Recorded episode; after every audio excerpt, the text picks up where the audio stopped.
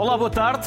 Foi na pré-história que o homem se arriscou a fabricar os próprios instrumentos de corte ao lascar pedra para fazer uma lâmina. Mais tarde, como sempre, a necessidade aguçou o engenho e os romanos aprimoraram a técnica, criando a primeira indústria cuteleira. A Portugal, este ofício só chegou após o terremoto de mil setecentos e cinquenta e cinco, pelas mãos do Marquês de Pombal, que trouxe do estrangeiro vários mestres, nomeadamente de cutelaria, para ajudar a reconstruir o país. Hoje, temos grandes empresas e cuteleiros artesanais, ambos de renome internacional. Alguns deles estão aqui, no Sociedade Civil de hoje.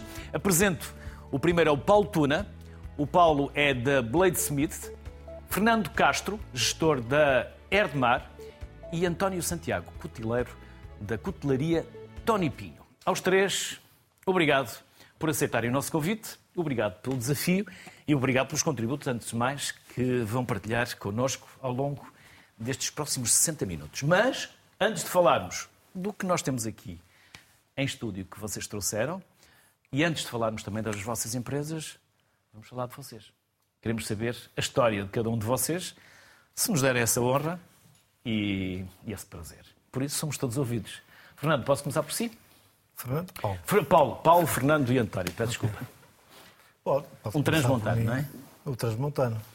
O transmontano que já, já não vive em Trás-Montes há muito tempo, não é? Eu em noventa e cinco... Mas fui... começou, tudo começou lá, não é?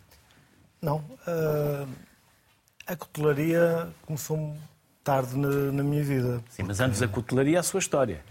Ok. okay. Eu, como transmontano, fui criado numa pequena aldeia. Criado não, fui, eu era criado em Vila Real, mas fui criado é que em Vila Real. Mas sempre fui para a minha aldeia, ia sempre aos fins de semana e, como puto da aldeia, andava sempre com a navalhinha no bolso, dada pelo meu avô. Ah, navalha ou canivete? Da... Navalha ou canivete?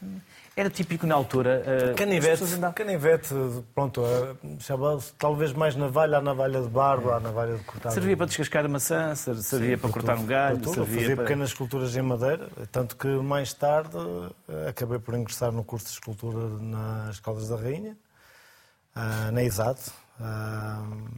Tirei escultura, depois tirei artes plásticas, depois fiz... fiz alguma carreira no, no mundo das artes. Uh, fiquei a trabalhar lá na escola, na escola de artes durante quinze anos. Basicamente, andei a safar os trabalhos de alunos de artes plásticas e de design durante quinze anos. E depois houve uma altura que decidi dar um salto. Mas antes disso, não houve aí qualquer coisa do seu avô? Que o levou... As coisas que nós não, sabemos, ah, Paulo. Pronto, não há... O que é que eu diria do meu avô? O meu avô não, não tem nenhuma ligação à cutelaria, nem, uhum. nem tem nenhuma ligação, não era forjador, era, aliás era um antigo nacional, um guarda nacional republicano, que depois foi viver para, para, para a aldeia, não é? E tomar conta dos netos. E veio de França de propósito para tomar conta dos netos. E como o meu irmão gostava mais de cidade, eu gostava mais da aldeia, acabei por ser, se calhar, o neto mais preferido. Não é? Ah, o que eu posso dizer do meu avô é que ele teve, foi importante nas fases, naquelas fases principais da minha vida, que depois, mais tarde, me levaram a escolher este ofício. Foi aos catorze anos. Eu, aos treze, tive curiosidade. Havia um familiar nosso que tinha uma pequena forja à Ventuinha e que forjava lá umas pequenas coisas e eu, tinha, eu tive curiosidade, em, eu tive curiosidade em aprender. E ele, então, aí, tinha eu já catorze, quinze, mais ou menos, ele agarrou em mim e levou-me um amigo dele, ferreiro, que havia perto de Amarante, e olha, já agora vais aprender. Eu estive lá uma tarde com ele e ele deu-me as primeiras luzes. Essas luzes foram importantes mais tarde, porque eu, quando entrei em escultura, eu tinha que fazer as minhas próprias ferramentas de escultura. E forjava-as. Então comecei a fazer, pronto, a forjar mais, a fazer ferramentas para mim e para os meus amigos. E claro, no meio disso tudo, como eu já gostava de... Sempre fui aficionado de cutelaria, de facas, essas coisas todas, sempre... Já desde muito cedo que tinha livros sobre o assunto e estudava sobre o assunto, como um hobby, não é? Não era a minha coisa principal.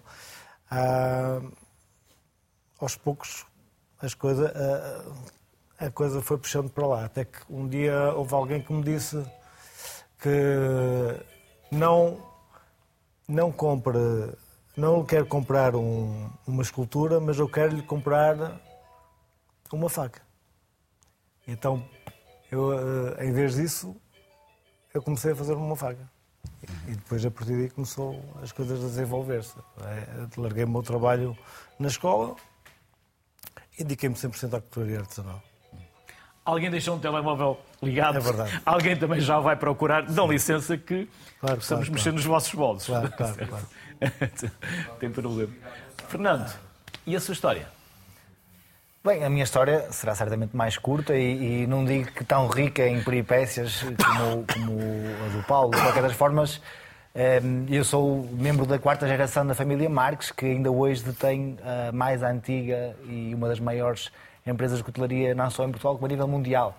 Porque faz parte da quarta geração. Da quarta geração. Infelizmente, a, a indústria da cutelaria tem perdido... digamos que na Europa, Portugal, sendo um dos principais players, tem, obviamente também tem resistido, mas, mas continua também a perder. E o Fernando uh, também resistiu ou foi voluntário à força? Olha, para ser muito sincero, já nem consigo precisar ao certo como é que as coisas aconteceram. Sei que terminei a minha licenciatura há um sábado. Portanto, e antes da licenciatura tinha... Eu fui, obri... fui obrigado a falar de cutelaria desde tenra idade. Nasceu com a, a minha mãe, não é? Vivia desde também que acabou a sua formação na, na, para a cutelaria. No fundo foi a responsável por a exportação do processo de exportação e, e permita-me já dizer aqui que a Erdemar exporta noventa por cento da sua produção. Por, por uma já está a falar conversa... da empresa, nós queríamos era saber se... Certo, mas para contextualizar, quer dizer, para, para perceber a importância do que é uma empresa, numa empresa familiar, ter alguém que, que, no fundo, foi responsável por localizar e exportador de uma, de uma referência a nível que mundial. Que começou com cinquenta escudos. E, é verdade. dois euros e meio. Era muito dinheiro na altura. Não sei se equivaleria ao, ao mesmo dinheiro que, que refere, de qualquer das formas. Mas, sim, mas já forma... lá vamos à história da empresa, sim. No meu caso em concreto, como lhe dizia, eu vivi muito a, a realidade da empresa, como qualquer pessoa que, que, tenha, que viva numa, num contexto de empresa familiar. E falo por mim como falo dos meus primos que ainda hoje que, que trabalham comigo na, na, na empresa. Desde muito novos acabámos por ver, viver os problemas dos nossos pais, os problemas da empresa, as alegrias de todos os sucessos que, que, que, que se iam alcançando e, obviamente, que fomos fomentando o know-how e a paixão que temos pela, pela arte da cutelaria. Percebi, antes de, de, de, de estarmos aqui, que, que vimos realidades diferentes em termos de... Portanto, no fundo, nós somos uma indústria.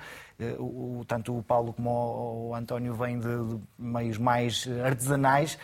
E nós, no fundo, eh, apesar da base ser a mesma, lidamos com realidades completamente diferentes. Agora, o conhecimento e a paixão, eh, acredito que, que estão em, em, partilhamos os três certamente o mesmo. António, e nós temos umas contas a ajustar.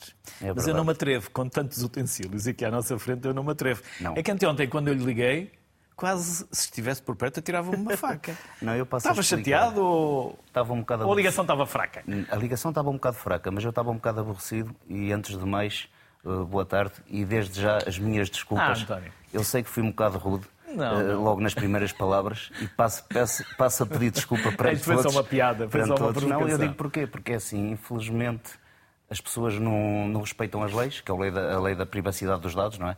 E eu... Antes de você Estava me ligar, no meio de uma crise. Não, eu tinha levado duas ou três chamadas a tentar me impingir seguros de saúde Ui. e mais não sei o quê. Isso era mais uma a tentar me vender qualquer coisa. coisa. Não, é que um eu não colchão. associei o Sociedade Civil a mais nada, associei uma venda. mais, uma, mais um a querer. A realidade foi mesmo essa, desde dar as minhas não, desculpas. Por amor de Deus. E a sua história, António? A minha história, a minha história é assim, isto começa desde tenra idade. Tenra idade, estamos a falar nove anos, dez anos. Eu desde sempre, não sei porquê, sou um apaixonado pela cultura oriental. Principalmente a cultura samurai e a cultura ninja. Tanto que Isso eu, veio eu... que é do Sandokan, das não, séries na, não, na R T P? Não, não, por acaso os meus pais Família, eram, eram alguma pobres, viagem que fez? Os meus pais eram pobres, eram agricultores, nem sequer havia televisão em casa. Não sei porquê. Eu quando olhava para um bonsai, por acaso eu tenho os bonsais em casa, que faço, que já bem dessa eu olhava, ficava fascinado a olhar para aquilo. Uh, depois, a primeira vez que eu vi, por acaso foi um mestre de Iaido a praticar uh, uma katana japonesa, apaixonei-me perdidamente por aquilo. Uh, é, é uma peça que já lá está, não é uma lâmina. É uma peça da... E acredita na encarnação ou reencarnação? Não, isso já é outra história. No passado pode ter sido qualquer coisa por lá. Talvez, um samurai. Talvez, nunca se sabe. Talvez, mas é, é engraçado, mas é sério. Não, não tenho explicação para isso. Já me perguntaram o porquê de eu ser tão apaixonado pela cultura oriental. Não tenho, simplesmente gosto. Nasceu comigo. E talvez nasceu, faça parte do A D N. E nasceu onde? Eu sou vareiro, sou de Ovar. De Ovar? Sim. Hum. Embora que fui criado... Algumas... Fui e não criado, nos trouxe, não, não nos trouxe ovos moles, trouxe-nos... Diga. Fica em falha. E não nos trouxe ovos moles. Não. O Ovar não é os ovos moles, não. É o pão de ló. É pão de ló. Ovos moles é a pode ser pão de ló, mas também é igual. Fica para a próxima, Fica se houver uma próxima. Então estava a contar uh, a pronto, sua história. Então, então é assim, eu comecei nas artes marciais, uh, por acaso foi com o Karate que eu comecei, entretanto tive a primeira, a primeira, o primeiro contacto com uma arte marcial que ainda hoje há um certo misticismo em volta dela. O verdadeiro nome é Budu Taijutsu, vulgarmente conhecida pelo Ninjutsu, a arte dos ninjas. E um dos meus mestres, que já faleceu, ele era ferreiro e forjava katanas. Katanas, shurikenes, tudo que camas, o que pensar de armas japonesas dentro da, da, arte, da arte dos ninjas e dos samurais, ele fazia. E depois é assim... O Paulo, que é ferreiro, é ferreiro artesanal e trabalha com a bigórnia, o bater do martelo na bigórnia é hipnótico. É, é, é muito hipnótico. Aquele tintim, aquilo é uma coisa que... E entranhou-se. Sentiu um suspiro do Paulo. É? Entranhou-se. Entranhou-se de tal maneira que até hoje. Só que é assim, eu não, eu não fazia disso vida. Eu fui, pronto, fui estudar secundário e tal, mas já no secundário eu fui para a metalurgia. Uh, depois a vida dá umas voltas, entretanto... Saí cedo para ir trabalhar, conheci a minha esposa, casei-me, ingressei nas tropas especiais, fui para os paraquedistas, estive lá ainda um tempo.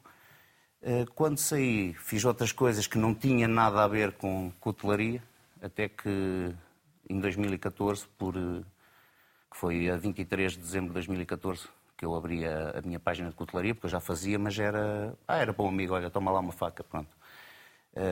Eu então, nessa altura, por necessidade, foi mesmo por necessidade, comecei a fazer umas, umas peças... Eu peço desculpa, estou-me a emocionar, porque eu começo-me a lembrar do que passei. Começo a fazer umas peças para literalmente pôr comer na mesa. E, graças a Deus, o dia em que eu comecei, que nunca mais parei. Não tenho mãos a medir. Infelizmente, há um ano estou parado, porque tive um acidente nos paraquedistas que deixou moça e tive que ser operado e levar uma prótese, pronto. E, e estou há um ano parado, quero ver se... Entre e dois mil e vinte e quatro, não, fevereiro, um março, a ver se já arranca um em força. A ser um grande força. Paulo, e depois foi necessário empreender? Sim, foi necessário empreender, foi necessário foi confi... confi... confi... configurar o... o meu cérebro para... para me dedicar a isto a cem por cento. Eu, não... eu normalmente, quando foco, foco, pronto. Não... É um homem focado, é, determinado. Sou... sou focado. É por isso é que sou tão esquecido e tão...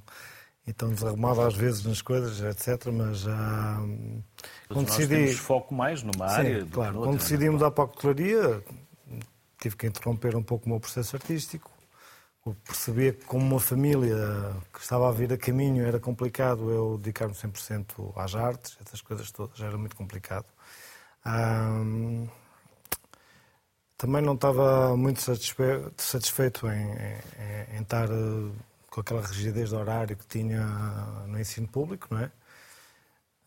Então comecei a trabalhar primeiro em part-time para fazer o salto e depois a, a trabalhar a cem por cento nas facas. Foquei-me logo, foi nas facas de cozinha. Foquei-me, para mim, num tipo de faca que é realmente uma faca de trabalho, uma faca que faca está sempre a... para... Para, para um, pessoas normais ou para talhantes, para, todo, para, todo para tipo, cozinheiros, não, para, todo para, tipo, para todo chefes? Tipo de facas de cozinha para, todo, para toda a gente, mas uh, apostando sempre em materiais premium. Hum. Ah, em madeiras de excelência, em aços. Uh,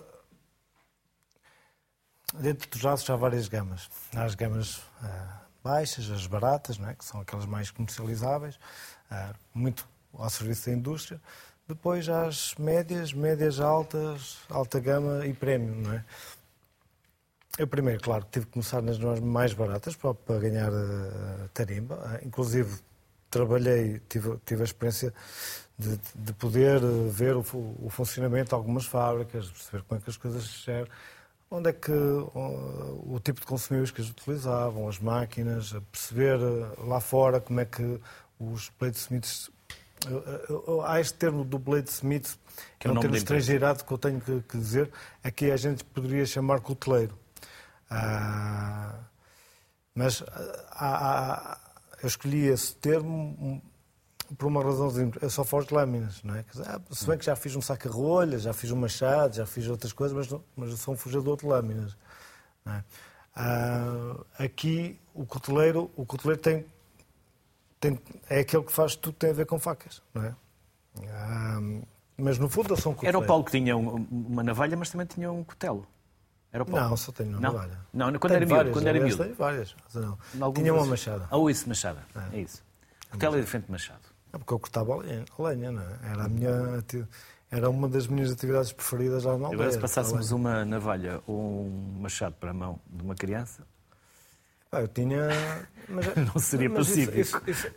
Mas era a vida na altura? Era, era, eram eram era assim. Outras épocas, eram outro. Eu ainda tive a sorte de apanhar um pouco dessa vivência, sei lá, que os meus pais apanharam, que os, ah, os meus avós apanharam, ainda apanhei um bocadinho. Também sou minhoto e também tinha, também, também tinha ah, uma navalha e, um, e, um, e, e uma machada. E eu, eu não... Há esta coisa de, de, da faca ser muito conotada como uma arma, e não deixa de ser uma arma, e é uma arma, não é? É uma arma. Mas eu vejo-as muito como utensílios de trabalho, como ferramentas de trabalho. E foi nesse sentido que, que eu optei muito por fazer facas de, de, de cozinha e facas de chefe. E, sobretudo, facas de chefe premium. Porque eram, quando eu comecei mais a sério nisto, dois mil e doze, dois mil e catorze, quando se falava deste tipo de facas mais premium, não é? de, de, de cozinha, de, com, com, com aços de, de topo de gama, essas coisas todas... Ah, automaticamente falava-se em facas japonesas, uh, pouco mais que isso. Facas importadas, não é? Cá em Portugal não havia praticamente ninguém a fazê-las, não é? Uh, eu achei que, pronto, devia tentar, não é?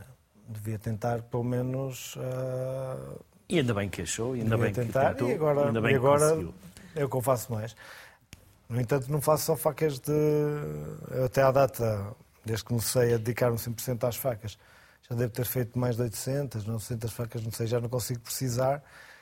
E diria que trinta a quarenta por cento desses modelos que eu fiz são totalmente diferentes uns dos outros. Por isso eu continuo a achar que para cada, cada pessoa tem a sua própria faca na, na mente e cada pessoa precisa de uma faca de determinada função. E cá estou eu para, para as fazer, não é? Fernando, e vocês... Já tem uma grande empresa com quantos colaboradores? Mais de cem? Uh, sim, neste momento somos cerca de cento e cinco colaboradores. Uh, e mais de cem mil? De mais de, Quantas... nós, nós fazemos, no máximo da nossa capacidade, em anos passados, já chegámos a fazer cerca de cento e quarenta mil peças por dia. Portanto, uma realidade completamente diferente daquilo que é... Uh, no fundo, a produção do, do, deste tipo de produtos, que, que obviamente, como disse o, o Paulo, e, e nós percebemos perfeitamente isso, porque também temos algumas linhas séries mais exclusivas, com determinados detalhes que passam pelas mãos dos artesãos, e é impossível termos peças uh, iguais, uh, no fundo. Aliás, a peça que se faz às oito da manhã não é, não é igual à peça que se faz às cinco da tarde. Uhum. De qualquer das formas, uma vez mais falando da marca e da empresa em si, quer dizer, nós começámos também por fazer facas. O meu bisavô, em mil novecentos e onze, começou por, precisamente pelas facas e passou, na altura comprava os garfos e as colheres e fazia os conjuntos e vendia pelas feiras. Numa, numa tentativa de rentabilizar mais o negócio, acabou por perceber que deveria, se calhar, aplicar o conhecimento que tinha já na produção das facas e derivar para os os garfos e, e para as colheres também, e fazer tudo dentro de portas, na altura num moinho alugado à beira-rio. Um, de qualquer das formas, a Erdemar, ao longo do seu, do seu percurso, Erdemar, já agora, se me permite, tem significa herdeiros de Marques. Um, nós acabamos por, no fundo, perceber que, e sobretudo no, no, após a entrada de Portugal na Comunidade Económica Europeia, uh, havia um mundo de oportunidades e, e com uma invasão que houve de uma série de empresas à procura de produção com qualidade e com preços mais acessíveis que existiam à época em Portugal, houve um mundo de oportunidades que surgiram para empresas como a nossa, e nós percebemos que tínhamos que investir precisamente no oposto daquilo que acontece dentro da, da, da, das oficinas, dos ateliês do, do Paulo ou do, do António, porque, no fundo, o nosso objetivo era uh, standardizar a nossa produção e tentar produzir a larga escala. Hoje fazemos um bocadinho já o inverso e já estamos a tentar reduzir. Para fazer o contraponto, estamos aqui numa média de trinta mil peças diária e, e por vezes, chegamos a alturas onde fazemos muito menos do que isso, porque também incrementamos a nossa qualidade, apostamos muito na inovação, na questão do design, e, e só isso é que nos faz estar ao fim de cento e doze anos ainda aqui a competir com, e, efetivamente, quem ainda continua a apostar na larga escala. Não conseguimos, nem, nem não temos estrutura, nem, nem é o nosso objetivo voltar a sermos uma fábrica de, de pequenos artesãos, até porque é uma... uma se me permitem a expressão, uma, uma espécie em vias de extinção. Uh, infelizmente, não há, à data de hoje, nós quando precisamos de alguém, alguém que se reforma e que temos de substituir alguém que tenha, que tenha o conhecimento e a paixão, que certamente aqui os meus os colegas partilham por, por esta arte, não se encontram no mercado. E isso tem sido um dilema que nós, que, obviamente, o investimento passa no sentido de substituir uh, trabalho uh, que é feito manual por, por uh, trabalho de, de operações de, de máquinas industrializadas. Agora, o conhecimento, a máquina não, não a tem. E, António, depois do dia vinte e três de dezembro, o que é que aconteceu? Do dia, olha, foi sempre a, a, a malhar-se, como se costuma dizer. Foi sempre a malhar. Sim, foi sempre a malhar-se e a tentar evoluir o máximo possível dentro do, das peças. Por acaso, ainda há um bocado eu vi ali num, num dos monitores uma peça que foi do início, um javali esculpido toda à mão uh, em, em alumínio. Uhum. Lembro-me perfeitamente quando fiz essa peça. Depois, pronto, foi tentar procurar a nível de, das bolsas até, que foi um, isto é bordado em couro, isto é feito a martelo, demoram umas horas valentes a fazer aquele tipo de trabalho e, e por acaso tive a ajuda de um grande amigo e irmão de armas, que ele foi paraquedista também, que me ajudou nisso. Depois foi matar a cabeça para passar a têmpera. Da Agora, ca... foi paraquedista em que ano? Eu, noventa e três. Entrei em noventa e três para lá. Entrou em noventa e três? Não, foi o ano da transição. Passou a ser depois Gerotas, também é? Não, eu entrei em oitenta e seis, sou mais. São que nunca por vencido se conhece, meu irmão. Sim, mas, mas não fui paraquedista, fui é, da Força Aérea, Força também Aérea. Na altura os paraquedistas pertenciam à Força Aérea. Uh, depois o António ajudou-me nesta parte dos couros, que por acaso este, este aqui foi o primeiro trabalho de bordado em couro que eu fiz e fiquei com a faca para mim, porque o que está aqui em cima é tudo meu mesmo. Uh, no, caso, no caso depois foi matar a cabeça para passar a têmpera de uma katana para uma faca. Porque há, há métodos específicos, porque a minha, a minha formação de, de forja, como eu disse, é a formação nipónica de, na forja das katanas japonesas. Uhum. Eu faço katanas. Se fosse a entrevista daqui a, a um ano, eu trazia uma katana, porque em princípio de fevereiro ou março devo estar a, e vou começar a fazer. Uh, tenho lá três para fazer. Uh, e pronto, isto basicamente foi, foi tentar evoluir e tentar evoluir, evoluir e ainda estou a evoluir e quero evoluir, porque a gente anda uma vida a aprender e vai morrer sem saber. A realidade é mesmo essa, sempre ouvi dizer isto. E a realidade é essa. Depois, no caso da arte da cutelaria em si, ele mencionou e bem que está a morrer, está. Porque eu trabalho muito à antiga mesmo, eu tenho muito, a minha oficina é pequeníssima mesmo, não tenho quase máquinas nenhumas. Agora, derivado ao problema de saúde que tive, estou a tentar construir uma prensa hidráulica para mim, porque é tudo mesmo, é malhar, malhar, pegar numa coisa. No caso do, das katanas, eu mando vir o aço do Japão, o tamaragani, embora que dá para fazer cá. A gente pode fazer tamaragani, que não é tamaragani, mas é parecido, que é com as limalhas, constrói-se um pequeno tatara, que é um forno...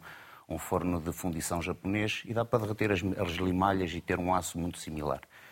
Uh, embora que agora nós temos aços tão puros, não é? Em relação a dois mil ou três mil anos atrás, quando começaram a forjar as katanas, que é quase desnecessário usar, só que o japonês é muito fechado, é muito agarrado às tradições.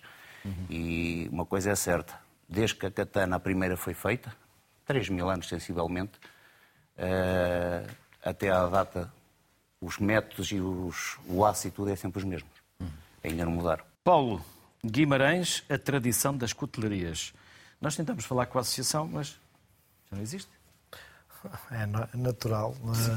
Mas trouxe o livro. Eu, eu também tenho esse livro. Ah, é preciso perceber, quando se fala em cutelaria aqui em Portugal, nunca se pode esquecer de, de Guimarães e, sobretudo, de Caldas das Taipas. Estou a falar bem? Certo, corretíssimo. Certo. Uhum. Uh, se bem que hoje em dia uh, eles estão muito mais focados uh, na cooperaria de mesa, não é? Sim, sem dúvida. No século dezenove e até antes, uh, fazia-se todo tipo, tudo que tinha a ver com cutelaria. Cutelaria e também ferramentas. Fazia-se navalhas, fazia-se facas de cozinha, fazia-se talheres de mesa, fazia-se tesouras. Tesouras? Uhum. Exatamente. Ainda se faz, cutelos, ainda se... cutelos e uh, coisas com requinte e com um acabamento que, pronto, uh, era, foi, a cutelaria, penso que em Caldas das Taipas, que também teve muita influência uh, Uh, alemã, uh, uhum. francesa também, uh, de, das, das fábricas quer de Solingen, Thiers, uh, e de, também de Sheffield, muito provavelmente. Exatamente. Brescia. Uh, Brescia, pronto, não, não quero estar aqui... Isso, isso tem que ver com o uh, facto de, de... Há uma questão que é, que é pertinente agora falarmos até, claro. Parece-me, que é o facto de todas as uh, regiões com densidade de produção de cutelaria, portanto, densidade de indústria, de produção de cutelaria, uhum. indústria ou artesãos, Uh, têm uma coisa em comum, que é serem zonas termais. Em Portugal temos Caldas das Taipas, como o Paulo disse bem, como a capital da cutelaria, uh, no caso, cutelaria de mesa é o forte, Caldas da Rainha, como na zona das... Portanto, sim, a produção Relva, das, Santa das Catarina, facas de, de cozinha. Depois temos Brescia em Itália, que é uma zona termal, temos Sheffield em, em, em Inglaterra, que é uma zona termal, temos Solingen, temos Thiers em França. Portanto, estou a falar tudo de zonas que têm uma particularidade, que é o facto de serem caldas, serem zonas com água termal. E no livro que o Luís tem aí à sua esquerda, nós abordámos precisamente, que foi feito na altura do centenário da Erdemar, abordámos precisamente essa temática e uma de... ah, existem três uh, explicações que conseguimos apurar. Com... Primeiro vou, vou procurar a fotografia do água seu, quente, seu tempo, bisavô, não era? Água quente e água, o facto de ser água sulfurosa, sulfurosa que, que, que se acredita Ai, ser mais... Nós hoje não produzimos, já não, não fazemos tudo a frio. Primeiro vamos forma. começar por mostrar o seu bisavô, não é? O fundador. Certo, o fundador da, da empresa em mil novecentos e onze. Uhum. Um... Com os tais cinquenta escudos. É verdade. Os tais dois euros e meio. Num, num moinho alugado e, e produzia, como disse há pouco, exclusivamente não, facas. Não, vinte e cinco cêntimos. Sim, já, já, já é difícil. Vou-lhe ser sincero, já não consigo fazer essa conversão com, com, uma, com muita... duzentos escudos, um euro. Portanto, eram vinte e cinco cêntimos, exatamente. vinte e cinco cêntimos. Mas, sim, mas, mas foi, foi, foi, de certa forma, abordar essa temática, o porquê de, de, de, dessa questão de todas as, as zonas termais terem, terem, terem hum, portanto, no fundo...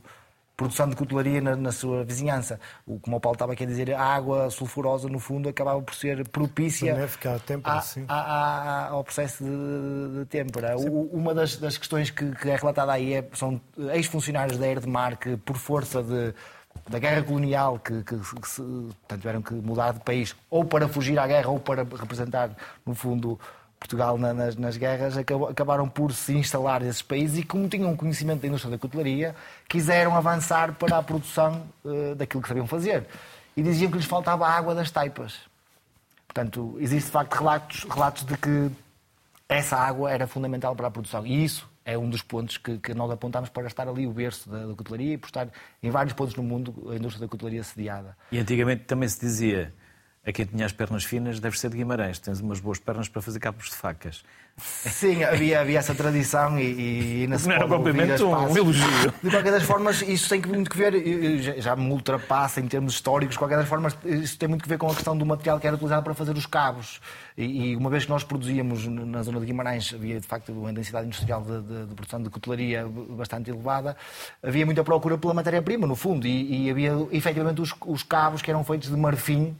Uh, no fundo, uh, osso, não, é, são ossos, chifre, exatamente, e, e acabavam por haver uma procura de... por esse material. Uh, por acaso tem aí... Do... Estava a ver ali um... Mas há uma diferença entre o corno, chifre e marfim, não é? Ah, há uma diferença, mas, mas uh, pelo menos pronto, o marfim seria utilizado só nas peças muito exclusivas, não é? Mais caras, não é? Ou com um pequeno apontamento, pronto, normalmente utilizava-se muito, era o...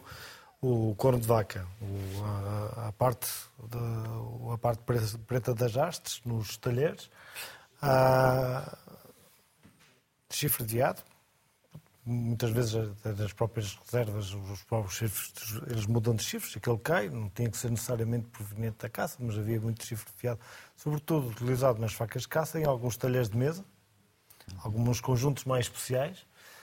Uh, nas navalhas, às vezes, em algumas edições, lá punham uma platinazinha de chifre. E depois, na entrada do século, uh, do século vinte, começou também a aparecer uh, materiais já sintéticos, o baquelite, por exemplo.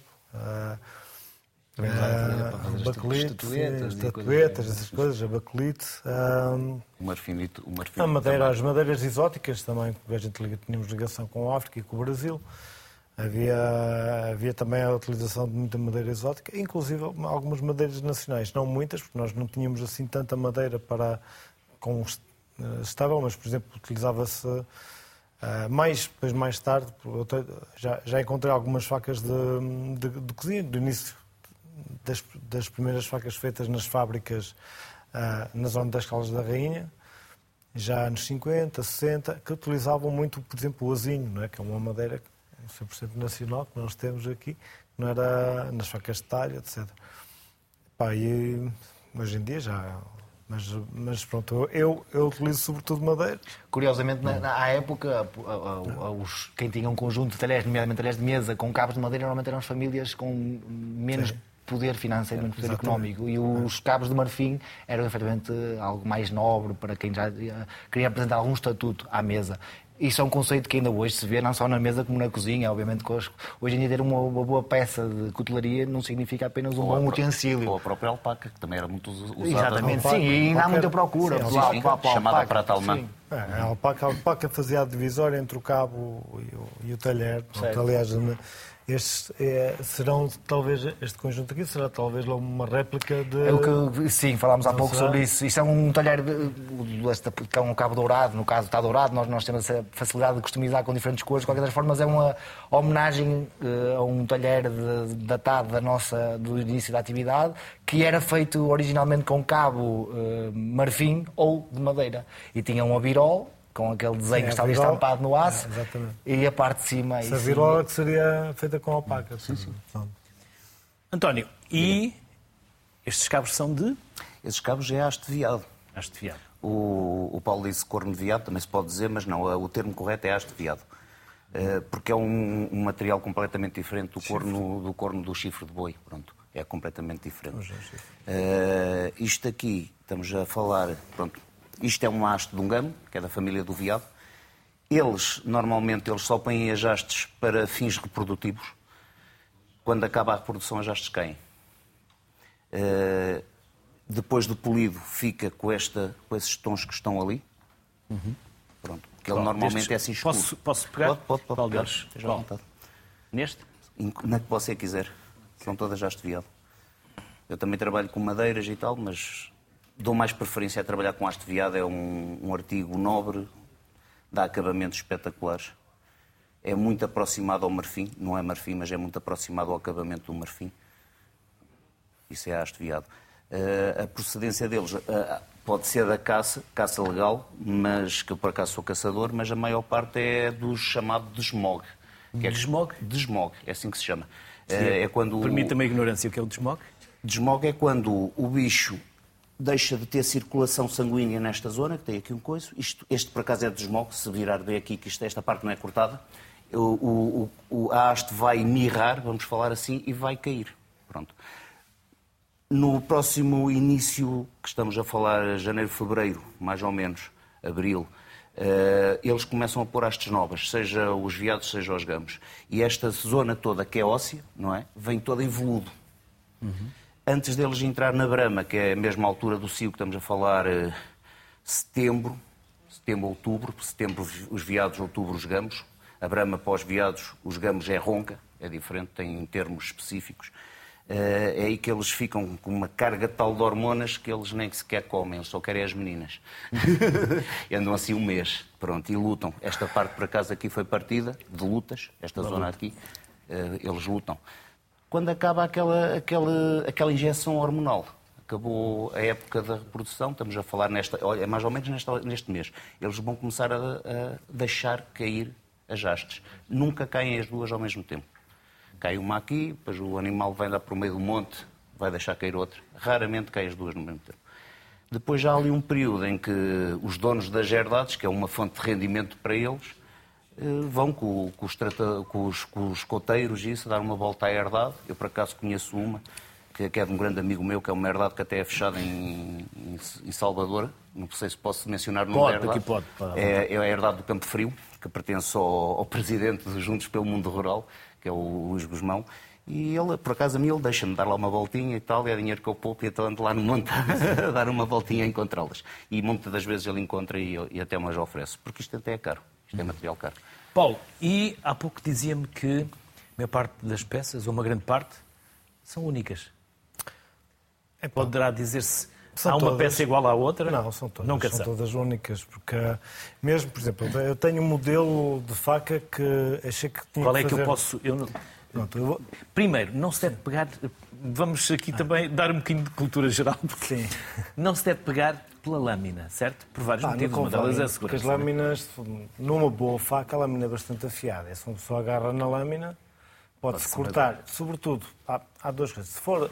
Se for feita em aço inoxidável, não há problema pegar na lâmina, porque pronto, é um aço, chama-se inoxidável, porque é resistente à corrosão uh, e não tem problema em, no contacto. O nosso suor uh, passa sal, né? Passa acidez para a própria lâmina e se, se for uma lâmina em aço, carbono, aço ou carbono, como diziam pode, os pode mostrar, o, para, não ser eu, para não ser eu, pode, pode mostrar. Eu vou mostrar pode aqui mostrar, esta sim. faca. Pronto, isto é engraçado, também vem no seguimento da nossa conversa. Quando elas estão aí mais perto de si, é mais fácil. Isto, Paulo, isto é uma faca de chefe.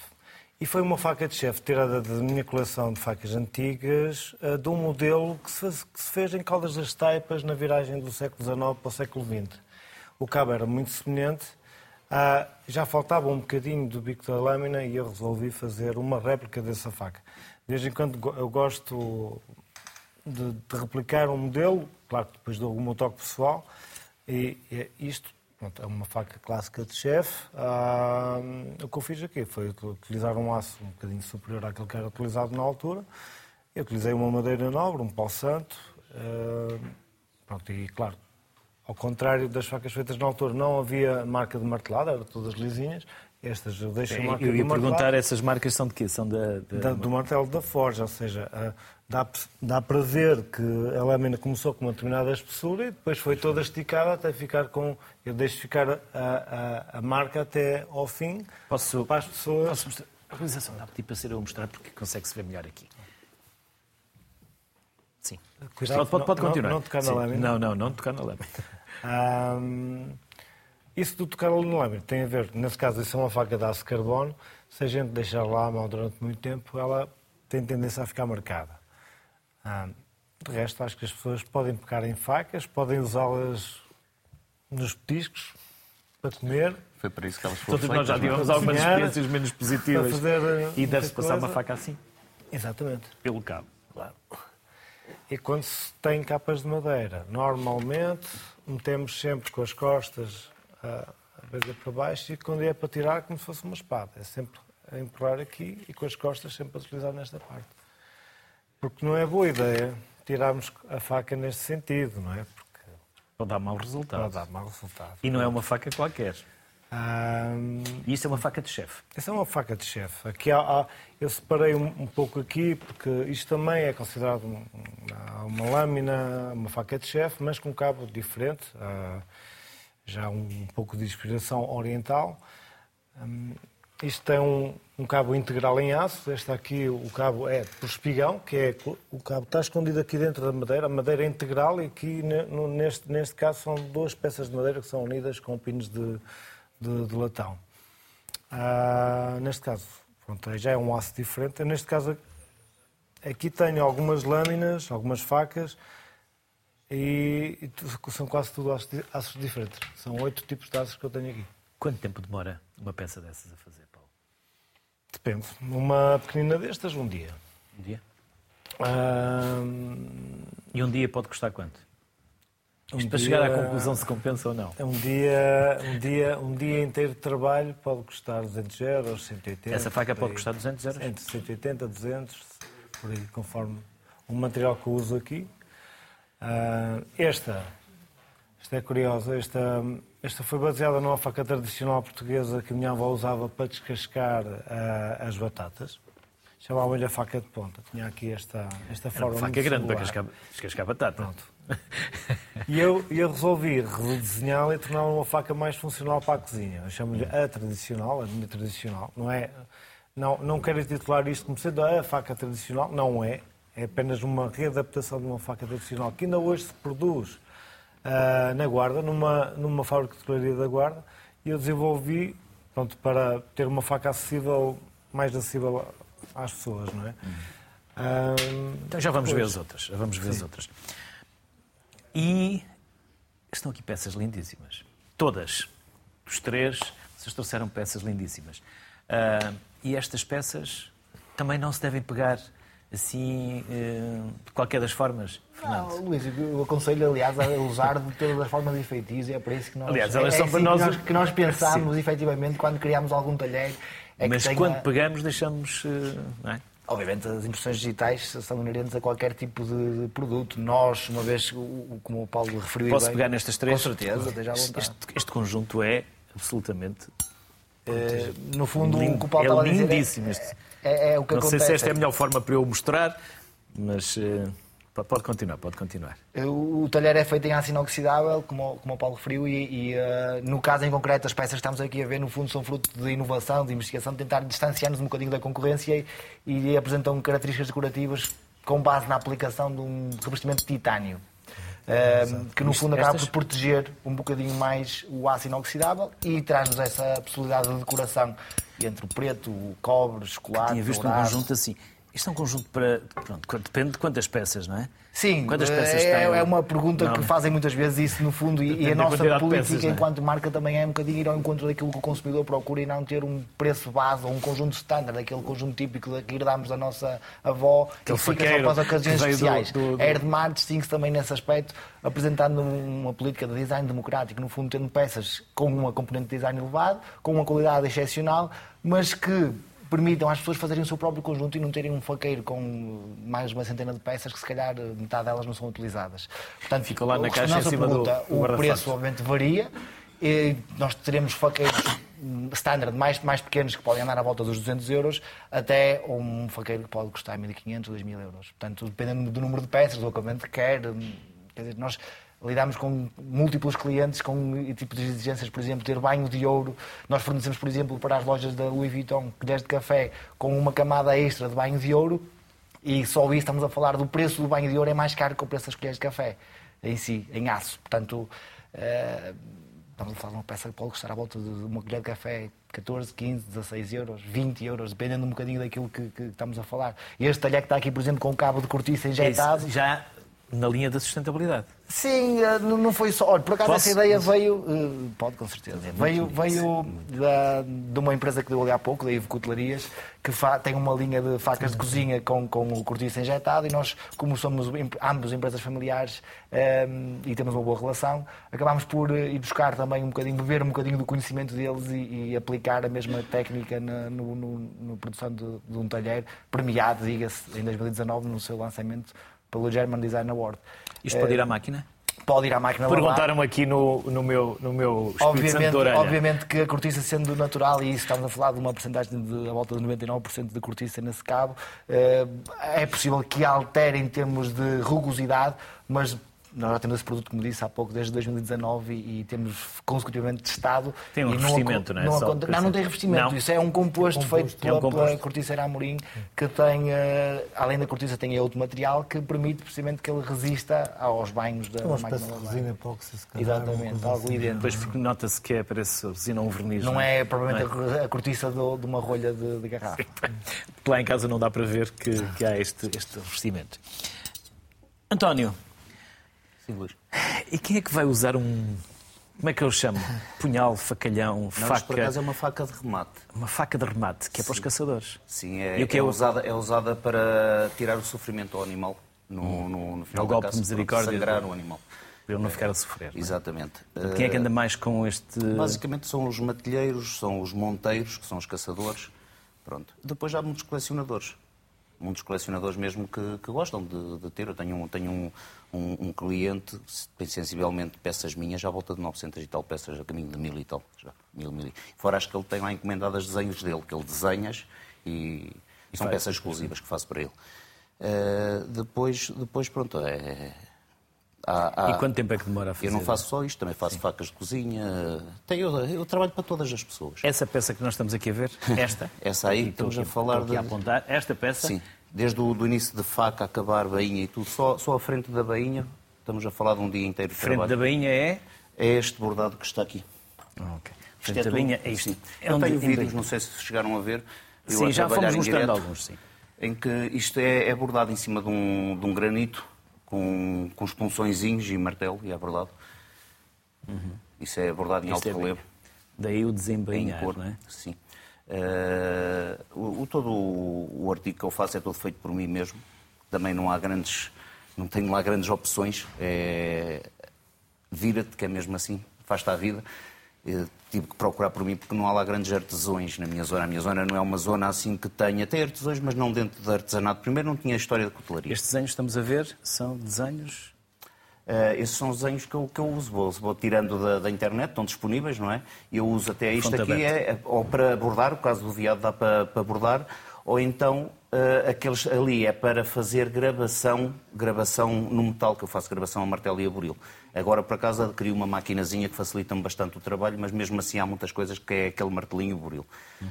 Uh, depois os desenhos dos veados também dá para passar para o couro, fazer as bolsas do couro, as bainhas, que é o nome co- correto, uh, é as bainhas, e, e dá...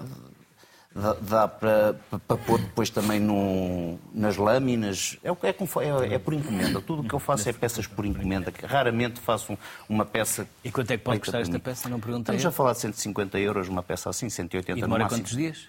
Uh, dia e meio a fazer, a toda, do princípio ao fim, uh, dia e meio a faca, mais um dia, dois dias e meio para ter pronto. Para cento e cinquenta euros? Sim, cento e cinquenta euros. Está para tirar... Uh, e as um pessoas em geral... Acham caro. Acham caro, porque não conhecem o trabalho, Sim. não conhecem não, a história. Não, eu faço os diretos já para mostrar que realmente é feito tudo à mão, é cozido à mão, como pode ver ali, é claro, cozido à mão, todas as bainhas. Só tenho uma ou outra que ofereceram-me uma máquina de costura de sapateiro, uma de gaspiadeira, e eu agradeço à pessoa que me ofereceu, que é mesmo assim, e faço as bainhas mais simples, são feitas lá. Agora, a maior parte, mesmo inclusive esta que eu tenho aqui à cinta, isto foi tudo cozido à mão, tudo moldado. E... Que é para andar com esta navalhinha. Que é... E se a G N R ou a P S P não. o mandar parar?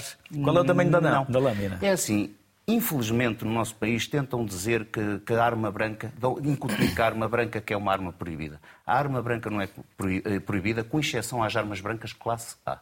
Eu sei disso porque eu tenho uso e porto de arma e tenho que saber a lei. Uh, a lei diz que nós podemos usar e portar uma arma branca, seja ela qual for, pois tem a exceção que eu vou dizer a seguir. Até dez centímetros de lâmina, incluindo o ricaço. Desde que não seja abertura automática, abertura de queda de gravidade, armas de arremesso ou armas dissimuladas. Ou lâmina fixa. Não fixa podes usar. Não diz lá. Não, não, não diz. Uhum. Mas eles não deixam usar. Não, mas não diz porque se... a lei é explícita. Lei, é? Mas, se mas, há, há diferentes interpretações da lei, não? As únicas armas brancas que são proibidas são... As armas classe A, que é as tais que eu referi, mais armas militares que estejam no ativo. Porque depois há as chamadas armas militares obsoletas, que são o saco colecionador. Uhum. Tudo que é militar é proibido. É armas de classe A. Pronto. Paulo, e esta? Essa é grande. Essa é essa capaz é grande. De não esta lâmina tem mais de dez centímetros. Quer, quer, ah, quer abrir? Dese... Foi... Também se chama desembainhar? Sim. É. Puxa aqui. Uhum. Agora já tirar o pinozinho. Pronto, é só tirar. Ah, tem, tem, uma, tem um travão? Tem uma tranca? Posso? Sim. Força. E então, é assim? Ah, tirar. Já parece quase uma katana. Mais um bocadinho era uma katana, não? Mesmo assim não é proibida. Esta... Tem que ter uma justificativa para ter não, um momento... É uma faca para cortar tunas, né? Atuns. Tuna em inglês é atum, aqui um trocadilho. Uhum. Ah, é uma faca para cortar atuns que eu fiz num, num aço, pronto, exatamente de origem japonês... Ah, e, e assim. Agora é assim. Pronto, e tem, tem essa madeira que para mim é lindíssima, nacional, portuguesa, que veio da Serra do Saco. Do Saco. Que é um bucho com mais de duzentos anos de crescimento. O bucho é um arbusto. Sim. Tem um crescimento muito, muito lento. E esse vinha de um tronco assim deste tamanho. Por isso há, há tanto na quem história é trabalha, no aço... Quem é que trabalha a madeira? Há tanto na história no aço como na, na madeira. Essa foi a toda que fiz, sim. Uhum. Mas tem mais alguém que colabora consigo? Tenho, somos, neste momento somos dois, sou, sou eu e o Lionel. Uhum. Ele está muito mais focado na madeira e eu estou muito mais focado na, na, na produção de lâminas, nos aços.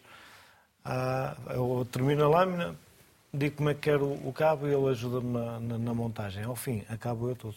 Uhum. Fernando, quem são os vossos concorrentes? E quais são os vossos mercados? Como disse há pouco, nós em, em Portugal somos ricos. Isso, eu diria que a indústria da cutelaria é uma das maneiras portuguesas no estrangeiro. Uma, apesar de se falar muito do têxtil e do calçado, a cutelaria é efetivamente muito forte. Nós temos aí na zona de Caldas das Taipas, como disse há pouco, que é a capital da cutelaria, quatro, cinco empresas muito fortes que, são, que têm efetivamente um cariz exportador também grande como nós. Nós exportamos cerca de noventa por cento da nossa produção. Estamos em cerca de oitenta países neste momento. Uh, paralelamente à, à, à marca Erdemar, nós como fábrica produzimos também para outras marcas. Portanto, poderia até dizer que nós temos clientes que são nossos concorrentes. Portanto, é, é, seria até aqui ingrato nomear, posso me esquecer de alguns. Uh, Nós tentámos, acima de tudo, focar-nos em apresentar soluções, mais valias na história da cutelaria, apresentar soluções de design que, que, que, que fujam àquilo que existe muito hoje no mercado, que é a falta de criatividade e a cópia barata. Já, já chegam os asiáticos para o fazer e nós, em Portugal, infelizmente, temos pessoas que seguem esse caminho. Nós tentamos ser aqueles que são copiados e não aqueles que copiam. Portanto, a nossa aposta passa um bocadinho por aí. Eu preferia focar-me precisamente nisso. E eu diria, uma vez mais, é aquilo que nos faz estar, na, ao fim de cento e doze anos, orgulhosos do nosso percurso, eh, crescemos sempre a pulso e sempre apresentamos soluções que nos enchem de orgulho, que no fundo vamos para, para certames internacionais e que fazem com que as pessoas reconheçam a Erdemar, reconheçam Portugal e a indústria da cutelaria como um de, uma das últimas, portanto, Portugal será o último, o sobrevivente no que toca aos produtores de cutelaria na Europa. Uhum. Eh, Tudo o que existem de marcas de cutelaria hoje produzem essencialmente, portanto, eu diria italianas, alemãs, espanholas, produzem essencialmente na Ásia e é, um, no fundo, uma realidade que nós não conseguimos competir. Daí dizer que não é por aí o nosso caminho, não é em produções de larga escala, não é em, em no fundo, seguir o caminho do produto mais económico. É, no fundo, apresentar soluções que se distingam e que tenham mais-valia para o utilizador. Uhum. António e Paulo, e vocês já têm quem vos suceda. Estão a preparar sucessores e, no portanto, caso, eu vou mostrar no aqui... É enquanto vou... No seu caso é complicado? É. Eu tenho um filho de vinte e três anos, que orgulho muito dele, Esse que tem não... um jeito brutal para... E tem jeito para isto? Tem, mas não quer seguir a... Não? Não. Porquê? Porque acha que é um trabalho pesado? A, a minha caneta do dia-a-dia não é essa. É aquela que está ali. Uhum. Que pesa ah, bastante. É, ah, é, é que está no chão. É, essas ferramentas são as tenazes e tal, mas a minha caneta do dia-a-dia é aquela que está ali que pesa sensivelmente um, um quilo e meio. É... Está um músculo, um quilo é preciso ginásio. Um martelo de um quilo. É... O que é que acontece? Acontece que ele, ele embargou pela minha formação, ele não é engenheiro porque também não quis ir para a universidade, eu por acaso tenho licenciatura, é... mas ele, ele está na parte da C N C. Pronto. Uhum. Tenho ainda a esperança de um dia aparecer alguém que realmente queira aprender, porque aquilo que eu referi é verdade, eu trabalho muito à antiga, mesmo a, a, a misturar os aços e tudo é tudo à antiga. Eu não tenho grandes máquinas. Estou a tentar agora fazer uma prensa, como me referi ainda há um bocado. Porquê? Por causa do problema que eu tenho da perna, porque cada vez que se mata as vibrações, uh, causa dor. Causa dor. Foi que foi ao aterrar? Isso foi ao aterrar. Ficou lá uma moçazinha, depois que o passado já lhe foi desfazendo o colo do fémur e eu tive que levar uma prótese. É assim, antes de ser operado eu tinha muitas dores a trabalhar, tanto que eu tive que parar, estou parado há um ano e qualquer coisa. Agora as dores passaram, eu estou mortinho para começar a trabalhar, a ver se realmente o bater vai, se vai, vai interferir e vai no, correr bem, vai correr bem. Na, na, no coisa. Mas é assim, eu, eu gostava de passar os meus conhecimentos, por mais poucos que sejam, ah, há okay. pessoas com mais conhecimentos que eu. E o Paulo, uh, também vai ter alguém? Eu, vejamos, eu acho que, ao contrário do que aqui já foi dito, a cutelaria hum, artesanal em Portugal tem vindo a crescer muito nos últimos dez anos. Claro que se estamos a falar em, em as, as fábricas arranjarem mão de obra especializada para trabalhar, para fazer determinados serviços, isso, isso sim, isso confesso que aquela mestria dos mais velhos é muito difícil já apanhar quem a faça. Aliás, Eu lembro que quando eu fui para as Caldas, eu ainda consegui apanhar um dos últimos ferreiros forjadores a, a, a fazer. Agora, o que eu acho é que há muita, está a começar a haver muita gente já a fazer agricultura artesanal. Eu já dei alguns workshops, não sou o único a dar workshops, o meu colega Carlos Norte, uhum. também da Lombo Ferreiro, também faz. E acho que não vai haver uhum. problema em ter substituto. Fernando, e há uma quinta geração? É o nosso objetivo, é chegar à quinta geração com o mesmo ou melhor do que aquilo que nos entregaram. Fernando, Paulo, António, foi um gosto receber-vos aqui. Parabéns. Obrigado, nós. E obrigado, obrigado pela simpatia que tiveram, pelo trabalho que se deram de trazer estas peças lindíssimas, fantásticas, que hoje aqui tivemos a oportunidade e o prazer de mostrar. Por isso, bem-ajam, um excelente dois mil e vinte e quatro e com muita saúde. Obrigado. Obrigado. Como tantos outros ofícios em Portugal, a cutelaria merece o nosso reconhecimento e carece de preservação. Foi o que hoje aqui tentámos fazer. Até amanhã, saúde.